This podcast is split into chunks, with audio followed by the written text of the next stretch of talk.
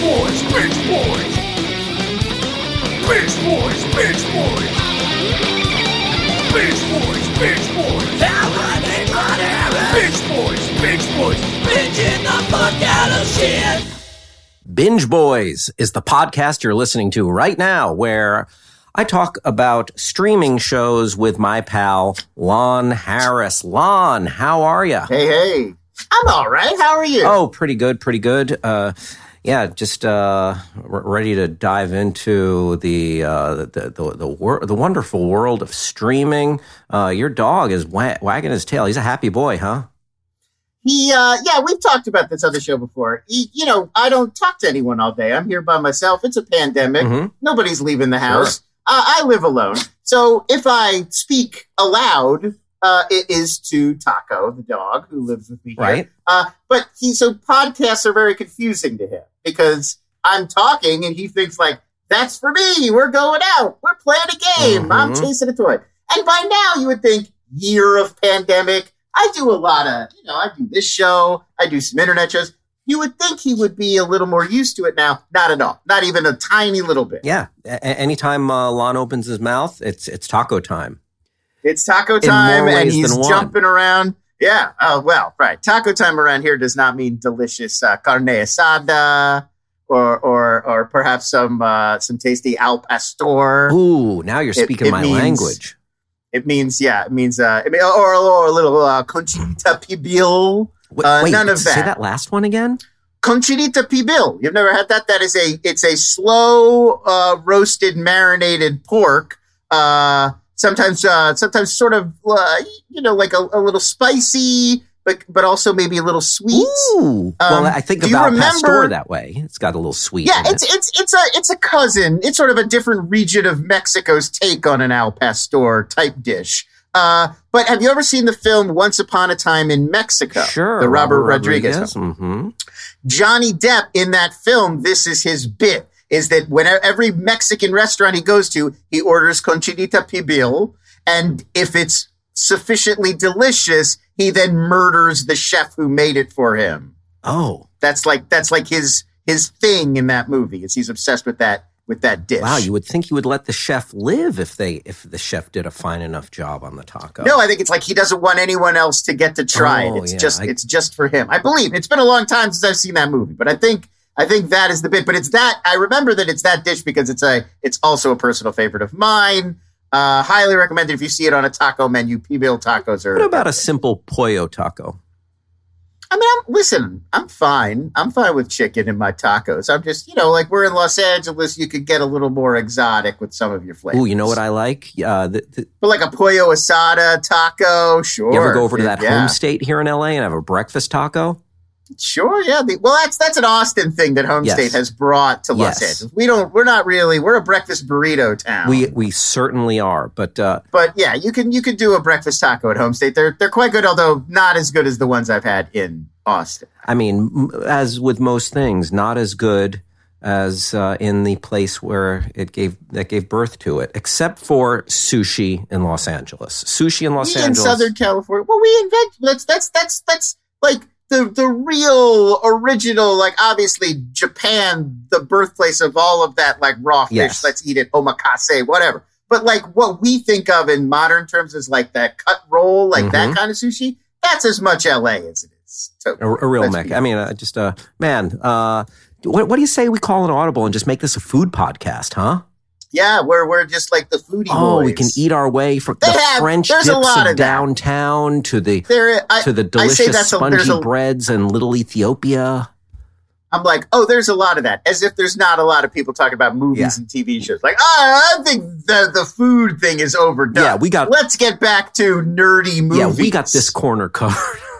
Yeah, that's makes no sense. Don't listen. Lon, let's talk about the news. Did it? Did it? Did it? Did it? Did it? Oh, I thought dim sum. That was my next stop. I was like, you ever been to Chinatown? and Had those steamed pork little buns? Din Tai Fung.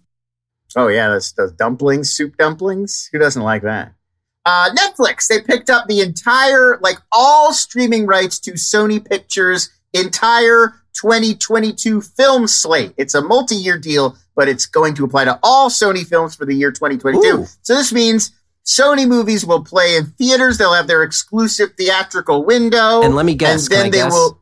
45 days later? Well, probably, but Oh, we don't okay. know. They did not announce Ah. what that is. That's the deal they make with the theaters. This is the deal they made with Netflix. So after their theatrical run, all of those movies will go directly to Netflix. So we know this is going to include things like Morbius with everyone's favorite Jared yes, Leto Jared playing Leto vampire. and Jared Harris. It's a it's a Yes. it's a, smorgasbord of Jareds. It's a Jared fest. It's a real Jared Mhm. fest over there. Uh, Uncharted uh, with Mark Wahlberg and Tom Holland, based on the video games, Yes. and the animated sequel to Spider-Man Inside the Into the Spider-Verse. Ooh. Those are all going to go direct to to Netflix after their theatrical runs. And Netflix said that they may partner, co-finance some theatrical films along with Sony as part of this new deal. So this is like we're we're sort of seeing this is Sony's response. They're like the one big Hollywood film studio that doesn't own its own streaming platform. right. Okay. So They used to be part owners of Crackle, but they sold that off Mhm. to the fine people at Chicken Soup for the Soul Entertainment. Uh, so they're they're out of the Crackle business entirely. So it seems like we're gonna kind of see a partnership, Sony and Netflix, to combat the Disney's and the HBO Plus Maxes and L- let's go and back to you. Chicken Soup for the Soul Entertainment. yes, as I often do. Yes. Uh, so is is Crackle a, a, feel good inspirational network No, now? they really.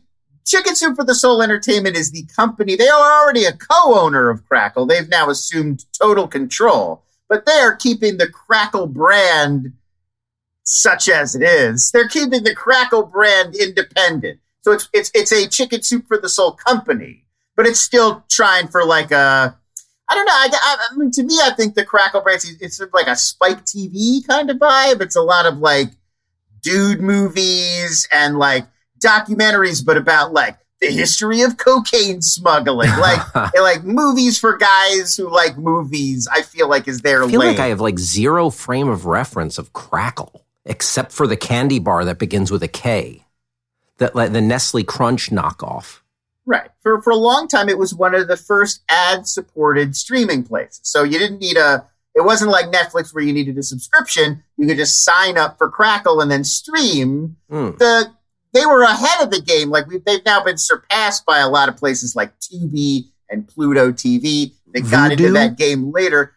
Vudu, Roku's channel, like the Roku channel, Pluto. like those are now even even Peacock is is now there's a free tier. So Crackle was ahead, but they didn't license enough stuff that people wanted to see. And it used to be the Sony place. Like that was where Sony movies would go online. Mhm. But now Sony doesn't own them anymore. Sony's making a bigger money deal with Netflix to stream their stuff. So what do you do if you're Crackle? You license, you know, assassin thrillers from Russia, which they're doing. And like, you know, you- they're they're just like hoovering up whatever stuff they can buy to get people. Are these assassin thrillers from Russia starring like Russian actors, or are these assassin Yeah. thrillers from Russia with Steven Seagal in them? No, it's a lot of there is a especially now that there's so many of these streaming platforms, they're all just thirsty for content. They just need new stuff. So a lot of foreign movies get bought up, and if they're sufficiently action oriented, the idea is you could just dub them, and people might not even notice for the first 15 minutes they're watching that it's dubbed, and by then you've got them. Yep. So a lot of the time they just move this stuff over and they don't even tell people in the trailer that it's foreign. It just looks like a low budget action thing. And then you start watching it and you're like, I don't recognize any of these people. And they're drinking a lot of vodka. And uh, they're talking about oligarchs should be able to throw their money around and keep whoever Well, they want is- in power. Yeah, this is happening a lot now though, where they're just these kind of like, especially in Europe, like, like we watched one, The Head. That's a good example of Mhm. like independently financed cross country Right. production that those guys made. And then they basically made it and then they shopped it around. Like, who wants it in this market? Who wants it in this market? And so HBO Max got it in the US, but that's not an HBO show. That's just HBO Max picked it up and was like, ah, people Is, might like uh, this is thing. 30 coins uh, done in the same way? No, I believe that was HBO Latino Okay, specifically produced that one with Alex De La Iglesia. That was a higher profile. Oh, yeah. Um, thanks for breaking down uh, Crackle. Yeah. And There you go. That's the Yeah. Crackle story, folks. A part one of our 12 part podcast series. the oral history of Crackle. it. Of crack. Oh, uh, that would be, I would read that. That would be interesting if somebody did the oral. I'd be more interested in the oral history of Cracked, that um hu- that humor magazine, Right? Yeah, or just crack. or Both- crack. Oh both crack. yeah, Snowfall. It's called. Watch Mm-hmm. it on FX.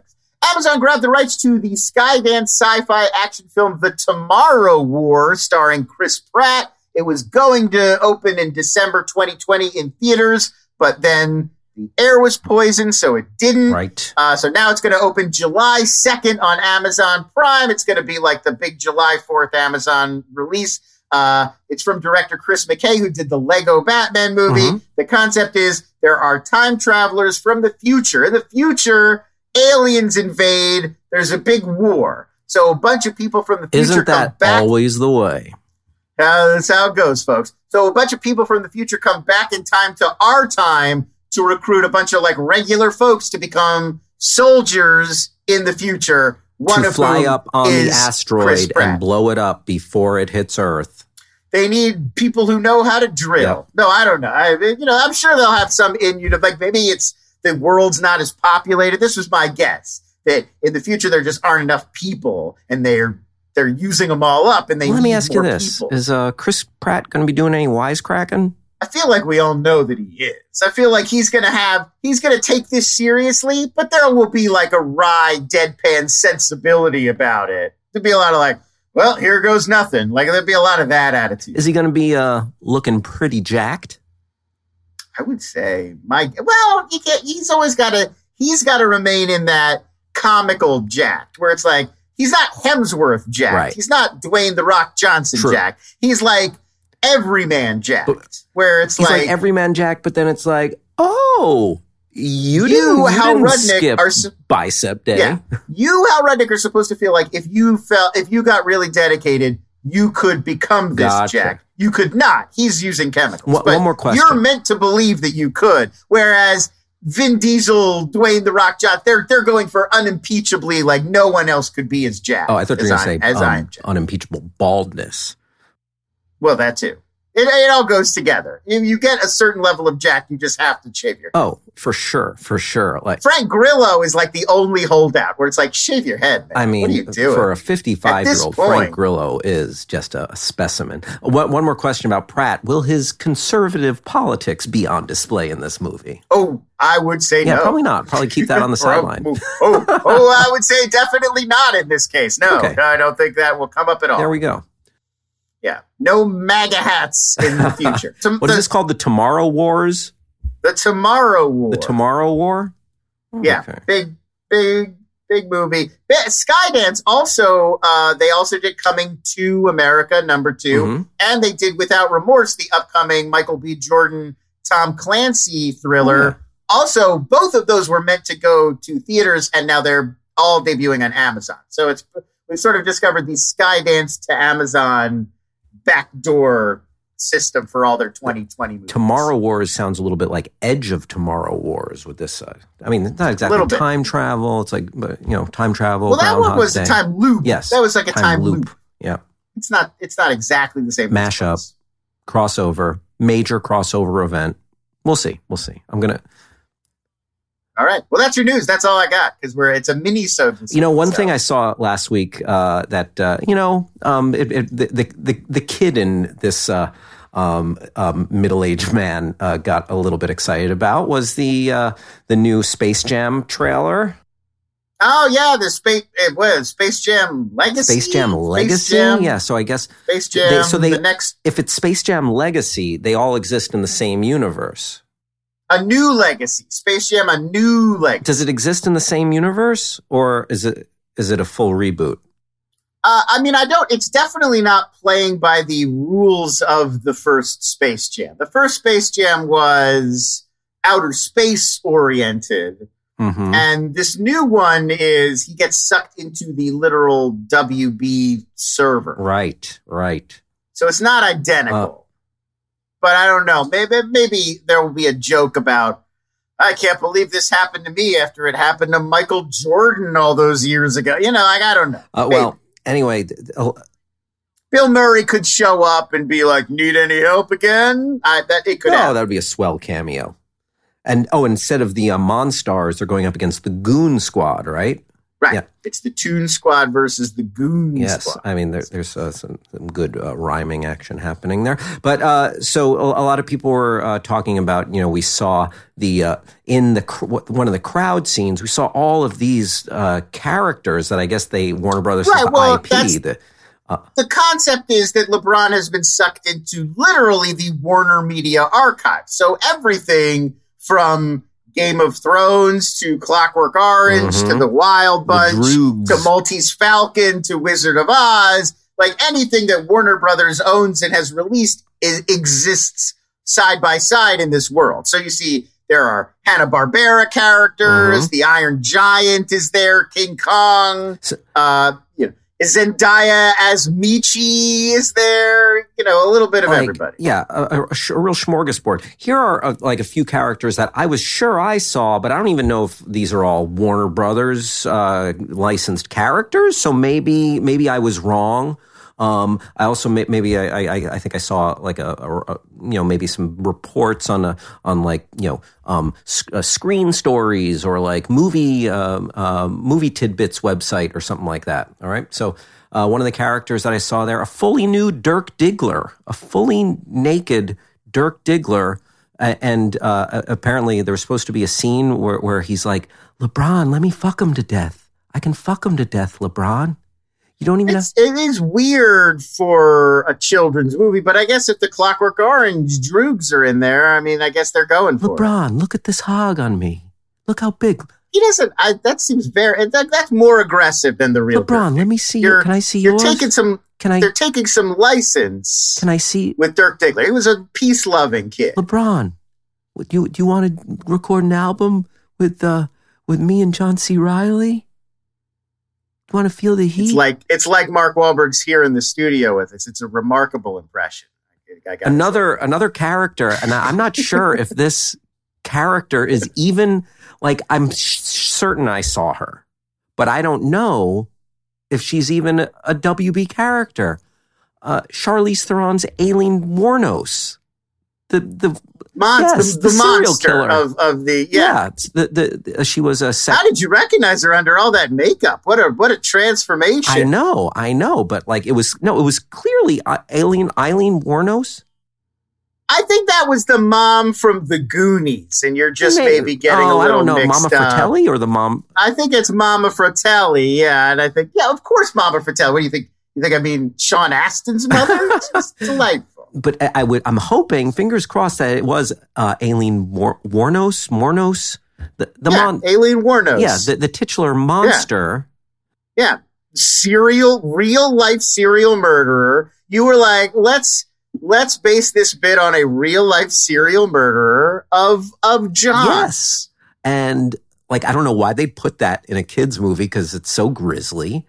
They were like, we can't have Pepe Le Pew in this, but let's have this prostitute who would pick men up and then yeah, murder. but and they're, I know they're going against the Goon Squad, but wouldn't it be great if you had um, the monster against the Monstars? That would be. I, I I wish they had that. would it would it be great?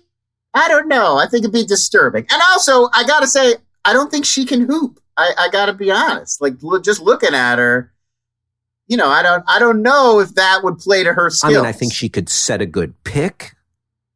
She's more like you know, like she she was like she was like a one on one maybe, but like I I don't know if she's a team True. player. Maybe like maybe she just posts up in the corner and waits for an open shot. I just feel like kind of a ball hog. Mm, mm. Ah, well, uh, well, too bad there there wasn't a basketball scene in that, like there was in Catwoman. And Uncle Drew, played by Kyrie Irving, the yes, that that actually makes a lot of sense. The the other two, I feel like how I'll be honest, felt like jokey suggest. Like I'm not denying that you saw these people in the film. I gotta say though, those other two feel like comic prompts. Uncle Drew feels like, well, this that somebody should take a meeting. This is a synergistic But opportunity. you know what happens? Uncle Drew, played by LeBron's former teammate, Kyrie Irving, he- he's going to stop in the middle of the movie and like take off his makeup, and Kyrie and LeBron are going to get into an actual argument over whose movie it is. In real time. So, so the movie is going to shift to a hybrid documentary format. Yes. So that we can capture in the moment, and you somehow know that this is coming, even though it's going to happen. I do because you put those two together. It's like oil and water. Yes, they won a championship uh, with Kyrie hitting a very clutch shot. I thought Space Jam 2 was already finished being filmed, but apparently this is an ongoing project. There is a, it's kind of a, like a live action choose your own adventure. Uh, uh, what was what was the choose your own adventure uh, Black Mirror episode? Bandersnatch. It was called. Yeah, it's, it's kind of a it's like Bandersnatch meets Space Jam meets um the. this is the first time in months anybody's been like it's like Bandersnatch. You remember Bandersnatch? It's like Bandersnatch meets the NBA Finals, basically. So uh, those those were some of the characters that I saw. But I'm looking forward to. I'm I'm just hoping there's that scene where Dirk Diggler asked LeBron if he could see what he's packing. I'm I'm just proud of you for making this into a comic premise because it's already like the reality of this movie is so ludicrous that it would almost seem to defy any attempt. Like, how do you make fun of Space Jam where the Clockwork Orange rapists are? Like, that's real. Like, we didn't make that it, up. It was it already was too far, but then I'm like, okay, Dirk Diggler, Dirk Diggler's dick. To even look at that and be like, you know what? I can make this wackier. I can make this even crazier. I'm, I'm proud of you. Oh, it's thanks. On, you know what? Um, feather in my cap. I appreciate that. I feel like that's why we do this. That's why. That's why we make this show. That's why we get up in the mornings because it's already like there's a Maltese Falcon joke in the trailer. How do you make this more ridiculous? You can't. It's, it's, it's so far gone. The the debate is is very real. Pepe Le Pew canceled, and you know probably. Uh, I, I, will I will throw yeah. this in. I made a joke too. I get it. I get it. But the Pepe Le Pew, it was not like, oh, he's a rapist. He can't be in the movie. That was not it. They had a scene with him in the movie, and they just decided to cut that scene. It was not that he's banned from Warner Brothers. It was just that there was a Space Jam 2 scene and it was going to be like him learning his, like him getting his comeuppance for being creepy. And they were like, ah, it doesn't quite play and removed it. So that's what really happened. We're kind of make, I think it got a little overblown. You know what was most, in that same way that like Disney put a little thing in front of Dumbo that was like, hey, the crows are kind of weird. Just like talk to your kids about it. And everybody freaked out like they canceled Dumbo. It's like, you can still stream Dumbo. Relax. You know what was most offensive to me about Pepe Le Pew? In some of the Pepe Le Pew cartoons, uh, he would become very uh, sexually attractive. How you say aroused, erect, visibly. What he get visibly erect in the cartoons? Correct? No, he did. No, no he oh, maybe not. I'm misremembering there. But Pepe Le Pew never got never got actually. You never saw like, like just like penis. a pink fleshy erection. He never had an erect penis in Warner Brothers. Cartoons. Okay, all right, I'm mis m- misremembering, but uh, there was. Uh, he would become attracted to sometimes a black cat who walked under a spilled a spilled paint not sometimes. This is the bit. Now you're just describing Pepe Le Pew cartoons. That's what a always spilled happens. paint can the spilled paint can like puts a white stripe down the cat's back. Yeah, that's yes. You know that's offensive because that is that's skunk face. That cat was in skunk face. I'm just I'm I'm not I'm just gonna let it hang there. I want everybody to to know what just happened. Yeah, I want I want I want us to all absorb the gravity of this before we. Let's go back to you, you. Sure, we didn't see Pepe Le Pew's, Le Pew's little penis.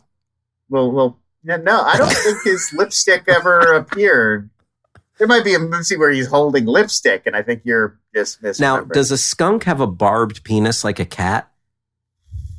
I don't know. I don't know. They're called pole cats, but I don't think they're a kind of cat. They're a kind of what? Like a what's a skunk? Like a I mean, like a rodent. Rodent?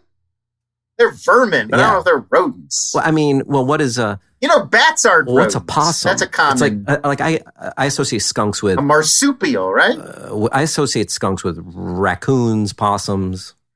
Uh, it's a. Oof, I don't know. Mephi- Mephitis, Meph- Mephite. Can you look up what does a skunk's dick look like? No, I don't want that in my search history. You look that All up. All right, I will explore that. I will go down that rabbit hole later. The NSA tomorrow is going to be like, this guy spent like 45 minutes looking up skunk dicks. I'm just saying, Put them on All the I'm list. saying is, I, I'm I'm I'm interested in animals with weird dicks. Ducks ducks got that corkscrew. yeah, ducks, ducks, ducks have an infamously, a famously messed up. Cats dick. got a, a little barbed wang. duck listening to this right now, like, what the fuck? Yeah, don't pull us into this. Quack you. judging me. Like, I don't judge your dicks on my podcast. Um, that would be horrible. Thank God there's no podcast where ducks judge my penis because I would feel very insecure. You know what? Extremely. Um, men have objectified women for so long and so many centuries. There should be a podcast called um, "Women Judge Your Dicks." oh my God, that would that that's how, ladies. If you want to like promising young woman us, that's how to do it. Don't don't pretend to be drunk and then give us a stern talking to. That's not really going to do it. But uh, uh, starting a podcast where you uh, just like look at pictures of our genitals and critique them, devastating. Yes, harsh, harsh Devastating. critiques. None of us would. That, that would be it. That would, we, we, we'd all give up. You would run society from that. Yes. There's nothing we could do. Um, the uh, the future is female, ladies. You win. Lon, we watched. Let's move on to some reviews. Yes, yes. What do you it, say? It, it, it, was, it's getting too weird. So uh, we watched some fun stuff. Uh, coming up, we're going to talk about Invincible on Amazon. Binging the fuck out of shit. Lon, there is a new series, a uh, serialized comic book universe uh, called Invincible on Amazon, streaming on Amazon right now. And uh, yeah, I uh, pretty much knew nothing about it going in. And damn, if I'm not enjoying this a whole heck of a lot. yeah, I am very jaded on the concept of like, what if superheroes but in our world? Or like, what if superheroes but in a fucked up, violent world? Like, it's just not like when I here's the exa- the the, the uh, example I always Mhm. use. When I first moved to LA in like the late 90s, a lot of the graffiti and street art you'd see around the city would be like Mickey Mouse, but fucking fucked up on drugs. Yeah. Like, what if Mickey Mouse, but he was doing crime? And like, that was like, oh my God, transgressive. Like, I am shocked. My suburban morals can't handle it. And now if you see like, like Mickey Mouse, but like, what if he was on shrooms, dude? You're like, that's really Yeah, whatever. And that's, that's kind of, that's kind of how I feel about in general the idea of like what if superheroes but gritty violent. I'm just like I'm I'm bored. We've got so the boys, yeah, the boys did it real well. Watchmen, Mm-hmm. and we've seen it so many times. So good kick ass. So going into this, I was like, ugh, another because I don't know the comic book this is based. Yeah. So I was like, ugh, another one of these where it's like violent superhero shenanigans, and what if it was more realistic? And and I'm I was delightfully surprised by how good it is and how good the storytelling is, and primarily how good the animation is. This Yep. it, it the way that it's drawn and designed and animated really looks like that like 80s and 90s animated comic book shows like Batman or Superman the animated series or that It kind of classic absolutely, stuff. or an X X-Men. Yeah, it, it definitely evocative. And capturing and they also have a lot of the same voice actors who do a lot of the superhero shows are are on this playing the heroes and villains and so they've done this amazing job of making it this original superhero world but it, it feels so much a part of our legacy of watching these kinds of stories uh, so yeah i got really i got really wrapped up there the voice cast also is Oh, killer! Incredible. Yeah, uh, I mean, Steven kill. Yeun, J.K. Simmons, uh, Sandra Oh.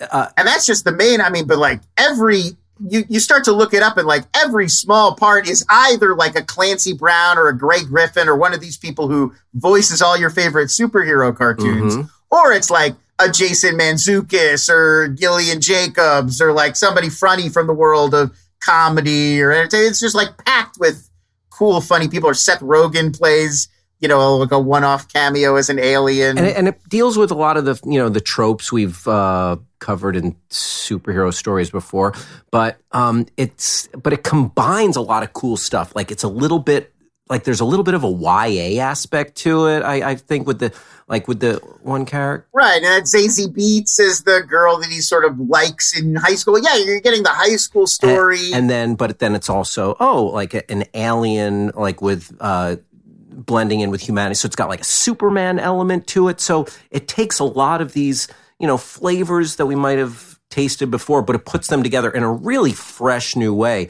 And the violence and gore and action is really cool. That just some of the violence is kind of shocking. Like when when you first see it go down, it's like, oh, okay, that uh, the show goes that far, and it's done really well and so it's it's shocking but it's also kind of awesome sometimes and then it also goes too far sometimes and it's evocative it makes you feel and it, kind of reminded me a little bit of uh, blood of zeus that show we watched uh, in that yeah, way uh, yeah, where, sure. where like, like it's like oh this is r-rated uh, like even though it's Yeah. animated Right. It, it, it's working on a bunch of these different levels, but it's also not taking itself too seriously. I mean, I think that's especially, and I, I like, I, I like the boys. I like a lot of the other shows in this genre, but I do feel like a lot of them have, they're a little like proud of themselves. Like, yeah, we figured this out. We look behind, we read between the lines of your favorite comics, bro. And this feels like its own thing. That doesn't feel like it's straining too hard to like analyze other comics or worlds. It's just its own story and world. And if you get something out of it or it, it, it has a clever observation, more power to it. And uh, I- I thought, I don't know, in the same kind of way that early seasons of Walking Dead, I think, really benefit. They're both written by Robert Kirkman, which is where I make the comparison. Oh wrote- yeah Robert Kirkman wrote both the comics, Walking Dead, and now Invincible. Oh, cool. Yeah, and, I can see that because, uh, like one parallel that strikes me right off the bat, we've seen so much zombie fare before Walking Dead, but it's like, oh, Walking Dead is doing something kind of fresh and interesting, and I'm down with this Yeah. take. And same here. There, like, a lot of times I get a little wary of like the if it's a new comics universe or something that we're completely unfamiliar with. I'm like, oh, is this world building going to be a chore to kind of all right, this but no, it breezes by and it's done with a really nice shorthand and you're just like off to the races in this world Yeah. and you kind of just like are along for the ride saying like okay different factions and groups of superheroes and super beings exist and Right. you're it's just kind of like yeah that's how it is and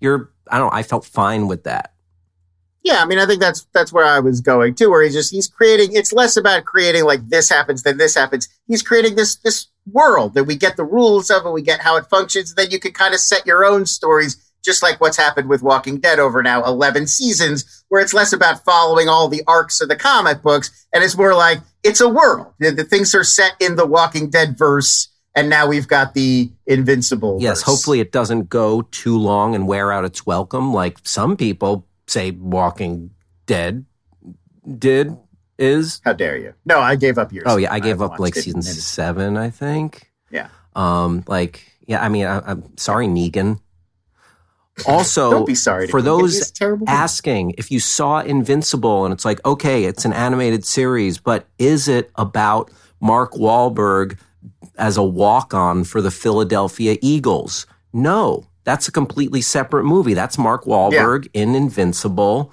where he played a walk on for the Philadelphia Eagles, totally separate from Invincible, this Yeah. animated comics universe show. also naked throughout, wearing a prosthetic dong. Just a weird coincidence. You would think a football movie Mhm. would have less prosthetic dong, but Yeah, much more. Like, how? Why do we care what this um, inspirational football player is packing? well, that's part of why it's so inspirational. Yeah, it, it it turns out it is. Turns out it It's is. a, yeah. Invincible. And Lon, uh, I haven't finished it yet. Uh, I'm uh, I've- Well, nobody has. It's not done yeah. yet. So, uh, but yeah, episodes are about 45 minutes, and Yeah, new episodes come out on Friday, but we're still in in the thick of season. there we go. so I don't feel as bad. yet. I don't feel as bad now. Uh, check out Invincible on Amazon. Coming up, we're going to talk about the documentary Hysterical from FX and Hulu. Bitching the fuck out of shit. Lon, we both watched a stand-up comedy documentary. Uh, it's We did. it aired on FX Hulu. Hysterical. I have rarely seen a documentary where I enjoyed the people who are being interviewed so much hmm and the way that the movie was put together so little. Like there was a huge gulf for me. You and I really see eye to eye on this. I loved all the interviews and getting to see bits and pieces of these women from throughout their careers and hearing their perspectives. Super into it. Mhm. And then I feel like every time it was something interstitial or it was up to like the filmmaker to like segue, you would get these really corny, hokey transitions, and some of the questions were just weird, and it was just like I felt like it was being like it, it was like if my mom made a documentary about women doing comedy, where it's just like, why are you doing it this way? Just let them, just let them talk. Yeah, I, I feel like yeah, the subject matter, the women they're talking to, we got some freaking powerhouses, and it's this is some fascinating stuff because women did have to break into a boys club here to make make themselves heard, to get people to take them seriously, and and and sometimes prove to people that women can be funny. And we've got right, some- and and we could just hear them talk about that. But I feel like this movie is like it'll show us four or five segments of women telling those stories and talk about that, and you'll be like, oh, that's very compelling. And then it'll bring up like a title card that's like comedy. I think dudes don't want to let girls do because they're dumb. And it's like, I get it. You don't need to hit it like this. Yeah, it, it might have hit us over the head a little too much. Also, I just found the con- the narrative construction of the film like it didn't it didn't feel like it's like it went from point A to B to C. It was just kind of like, ah, oh, we got to yeah. uh, all these clips of like great stuff, um, and it's kind of it feels like a mishmash a little bit. Yeah, and it's it's also it, it, it, introduces a lot of ideas, especially in the. It, you feel like the the person who made this, who I don't know anything about, it, was made with like there was like this whole outline, and she was trying to make what footage she was getting like fit this like outline about, and, and that it's it's like and it's polemical. It's like it's trying to convince you that like no, but men have always said that women aren't funny and they call women hysterical and when, when women are confident. And it's like all these like observations. And I'm not saying they're wrong, folks. Most of these observations are correct and I agree with them. But the way they're presented, it's very like scattered and it's very much, it's just like, it's like, it feels like a diatribe. It feels like somebody kind of like ranting at you. And none of the women being interviewed feel that way. And in fact, at some points they even kind of stop and they're like, wait, I don't think I didn't think we were gonna like Eliza Schlesinger at one point is oh, like, yeah. I didn't I thought we weren't gonna talk about this. And she's like, no, no, but just like, no, but come on, say it. And it's just like it's so I don't think you need to be combative at this point. Like I think the point in general is made that women are just as funny as men, and it's like insecure men didn't want to compete with women, and so they built up this narrative that women aren't funny like men are. And I think we all kind of grok that, and you don't need to disprove it. You can just make your movie about women in comedy. Yeah. Uh, by the way, uh, I love the use of the word grok. I feel like that's a very uh, un- I like the word grok. Yes, like yeah, to kind of it's like, like a '70s word that I'm trying to bring connect, back. Uh, with it's well, yeah, you go, you just get it. You just like you're you're in and you get it right off the bat. You don't need it explained to you. You grok. But yeah, my, my problems with the construction of the of the the documentary aside, I think it's absolutely worth watching because just some of the vignettes and the moments that people are Yeah. sharing about like how cringy it is, like just that their male counterparts would treat them this way, and some of the horrific stories of just uh, like not being accepted or like what women have to go through when they're on the road. And you're hearing from uh, some really amazing people like Margaret Cho. Just uh, she is like an an all timer, just not just for her comedy, but what she's been through uh, as a woman being on TV, like with her early sitcom uh, All American Girl and what she had to go through through that. So hearing her stories, amazing stuff. Lisa Lampanelli, uh, uh, Eliza Schlesinger. I, I feel like it, there's a little bit of a drop off just as far as like it would be nice if you could get like you know Sarah Silver and Amy Schumer, Wanda Sykes, like some of like the current maybe Mount Rushmore of fem- but like there's really funny people. And then I would say it's worth it alone just for this woman, Kelly Bachman, who went on stage uh, at the height of the Harvey Weinstein stuff uh, at a club in New York City and had an actual confrontation. Harvey Weinstein showed up. It's like a an event. Yes. Like an actors actors gang or something they call it. So Mhm. it wasn't like he just showed up at a comedy club. Somebody invited him to this private event and brought him along. So that was what she was responding. I feel like it would have been a different like not that you should be nice to Harvey Weinstein if he's in a public place. But the fact that one of her fellows who went to this event brought Harvey Weinstein is what she's sort of reacting right to. and uh, and this woman uh, i believe she's a survivor and to have this fucking guy like in the audience at this invite event like she handled it like a like a fucking g like she like let him have it and was getting shit from people in the audience but they include that moment the actual actual like cell phone footage or whatever of that moment yeah, it went, it went viral at Yes, at I remember time. the story Yeah. being out there as well. But to actually see it and to hear from her, um, like that's worth the watch alone. It, that's like a transcendent moment. But overall, yeah, I agree with you, Lon. I, I liked what they were saying, but the construction left a little to be desired. It's just one of those things where it's like the documentary kind of needed to just get out of their own way and just let the subject speak. And if the movie doesn't end up going in this way you thought, where they were going to be really mad at men for keeping them quiet, well, just make the movie about what they want to talk about. Like that's the movie anyway. And uh, you know, I, I don't know. It felt it felt like it felt like the filmmaker was trying to guide it in a place that the, the subjects weren't necessarily going. So hysterical. It's on Hulu now. It's an FX thing, but it's on. There you go. Lon, we both uh, checked out some or all of The Serpent on Netflix. I've got two left. I'm not quite yeah, through, I've, I've got like uh, I think four left, and you know, I'm th- there's a lot that I like about it, but it's also very depressing. It is. Yeah, it's not an upbeat, happy No. story, but I'm I'm finding it very compelling. I'm really I, I'm enjoying watching it, even though it is bleak. Yeah, like Bleak it's as hell. th- like this guy's crimes. This he is. You know what? I'll say it. He is a real serpent. what what a Well, what a that, that, snake. that is What- that was his real nickname as a criminal. That's where the title Oh. comes from. Uh, they called it because he, but it, they, because he evade, he was so masterful at evading detection and arrest. He was like a serpent in the weeds, and you could never like pin him down. Uh, it's it's based on a real story about a guy named Charles Sobhraj in the mid '70s, uh, and he would prey on. He was a con man, but uh, also just will kill you. Mhm. Uh, and he was, uh, you know, he was operating on what was known as the hippie trail. So like Yeah.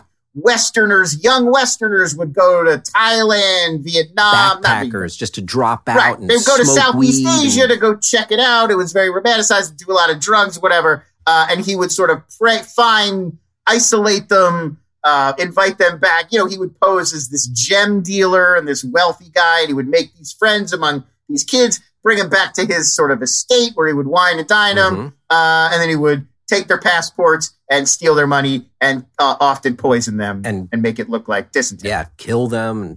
Uh, one of the things I, really love about this show, though, is uh, the production design. Like it, the the the graininess, the colors. It it feels like the like it's this show was made 2020, 2021, whatever.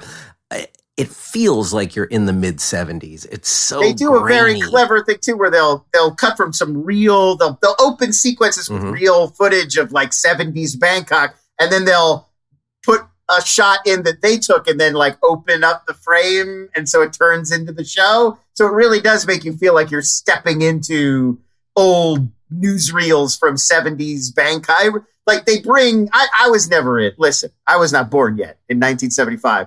I was not in Bangkok at the time but it does feel like you're being put in this very foreign, exotic, stuck out of time atmosphere. And yeah, I think definitely think the production value is one of the best things about the show, but also the lead performances from Tahar Rahim's uh, as this guy Charles Sprouse, who poses as a guy named Alain Gautier, Mhm. uh, but is not him.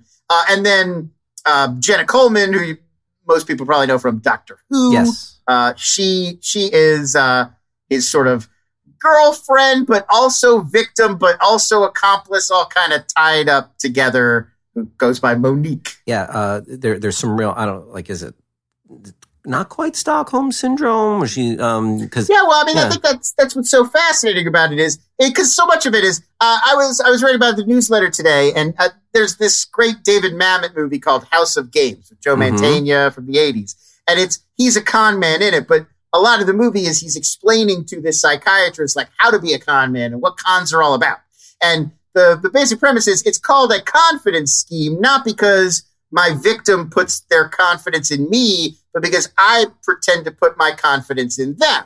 Because that's that's how human beings work. If I show you trust and loyalty, your natural instinct is to show it back to me. We're reciprocal by Uh-huh. nature. So that's how a lot of con games work is the con man pretends to put their trust in you so that you do the same in kind. It's like, oh, hey, take this gem. I'll give you it for almost free to give to your girlfriend. Or you should come stay at my Mhm. house for the weekend. I'll put you up. No problem. We're friends. And you do gestures like that. And then people go, well, this person's doing nice things for me. I gotta trust them with my passport or not lock my door or, you know, let them take my girlfriend to this party that I'm not going to or whatever. Yeah, Lon, uh, strikes me as uh, you're a little too good at explaining what a confidence Ah, well, they did- watch House of Games because they do a very good job of like showing you. There's scenes where Mamet wrote like, here's exactly how you would do it, and you know they they he even there's one scene where he plays out like a classic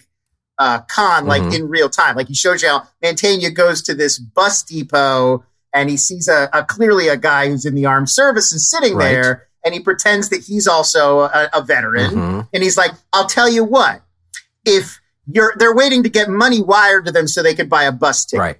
And so he's like, "I'll tell you what, if my money gets wired in before yours, I'll loan you the money so you can buy your ticket and get out of here. I know how eager you must be, and then I'll wait around for your money." And so uh, it's William H Macy who's playing the other guy, Mhm. who's not Joe Mantegna. And William H Macy goes, "Oh." Well, yeah. I mean, well, same deal with me. If my money comes in first, I'll buy your ticket, and then you know, I'll wait around. You know, and, and so Mantegna knows he doesn't have any money coming in, so now they're just waiting for William H Macy's money to come in so he could buy Mantegna the ticket. Mhm. And that's like in a little moment. And, and and so, and then when you watch uh, the Serpent, they they also do a very good job of sort of taking you inside, like how Charles Sobhraj is getting in people's heads and like slowly manipulating them and turning them to where they feel like, well, now I'm implicated. I can't turn this guy in. I'd be turning myself. in. Yeah, so uh, cold, calculated, and yeah, the, the performances are great, and it's oh, but it, it's very unsettling. Uh, like I was just um, like really depressed watching this guy, like compelled to watch, but also like yeah, it's uh, just taking advantage of people at the really base level. Um, and it did take me back to my time in Bangkok, Lon. I uh, In the mid 70s? um, no, in the uh, in the mid uh, in the late aughts. I, sp- I spent a month and a half in uh, in Thailand uh, shooting a kids action adventure movie, Wow, The really? Lost Medallion, starring. I'm uh, really glad that this story did not end with sex tourism. Oh, no. I was a little concerned at the beginning. Um, I, I'm not Gary Glitter. Like, spent some time in Thailand. I was like, do we want to keep talking about oh, this? sure. Um, it- um, you, you can country. find the well, lots, many reasons to go to Thailand, folks. Lovely country, not just sex tourism. uh, look up uh, the Lost Medallion, starring um, veteran actor James Hong and uh, Mark Mark Oh. Dacascos. Wow, what a what a what an all star Uh, and Hal Rudnick. Yes, indeed. I. I played a bad guy chasing kids through the jungles of Thailand. This means you are one degree from John Wick, my Oh friend. my God! Yes, Mark Dacascos uh, was. Uh, He, he also guy. Mm-hmm. plays Zero in the latest uh, John Wick. Um, but uh, yeah, the serpent. It's uh, yeah, really well done, and I really dug it. Uh, very beautifully put together, really well acted. Just uh, if you're interested in, you know, con artists and murderers, you will find it delightful. yeah, and um, you know what? I'm I'm going to watch uh, House of Games. I have seen The Spanish Prisoner, which I really like, which is another. Yeah, Uh, House of it's it's in a similar vein where it's like Mamet exploring like the real intricacies of that kind of crime and how how that sort of scheme would would play out. Is Ricky Jay in that one as well? He is. Oh, I yes. he is. Um, R.I.P. Ricky Jay uh, and his 52 friends, 52 assistants. Uh, the, Yeah, the card something like master. yes. Uh, so yes, on Netflix, The Serpent. Lon, those are the shows we've watched. We've talked uh, about so many different things, too many animal penises.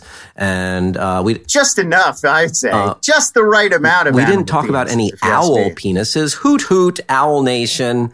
And uh, thank you, Starburns, for having us. And shout out to our super producer, Adam Macias. Thank you for making us a little smoother than we are in real life. And Jason K, thank you for rocking us out uh, at the beginning of the show. Lon, tell everybody where they can find you. Find me on Twitter at L-O-N-S. That's the easiest place. Uh, and you can also subscribe to my newsletter. That's inside.com slash streaming. If you want all the top streaming news and reviews every day, five days a week for free to your inbox. There you go. And uh, you can find me at Hal Rudnick, H A L R U D N I C K, on Twitter and Instagram. Come by, say hi, and, uh, you know, or, you know, say hoot hoot, or, you know, just talk some shit, whatever you want to do. And if you're feeling extra frisky, go to iTunes and leave us a nice review. And if you don't want to leave a nice review, you know, didn't your mom say if you can't say anything nice, don't say anything at all? Maybe go that route. Thanks for listening. We'll talk to you next time. Bye bye. Beach Boys, Beach Boys. Beach Boys, Beach Boys. Beach Boys, Beach Boys. Beach Boys, Beach Boys. Bitching the fuck out of shit.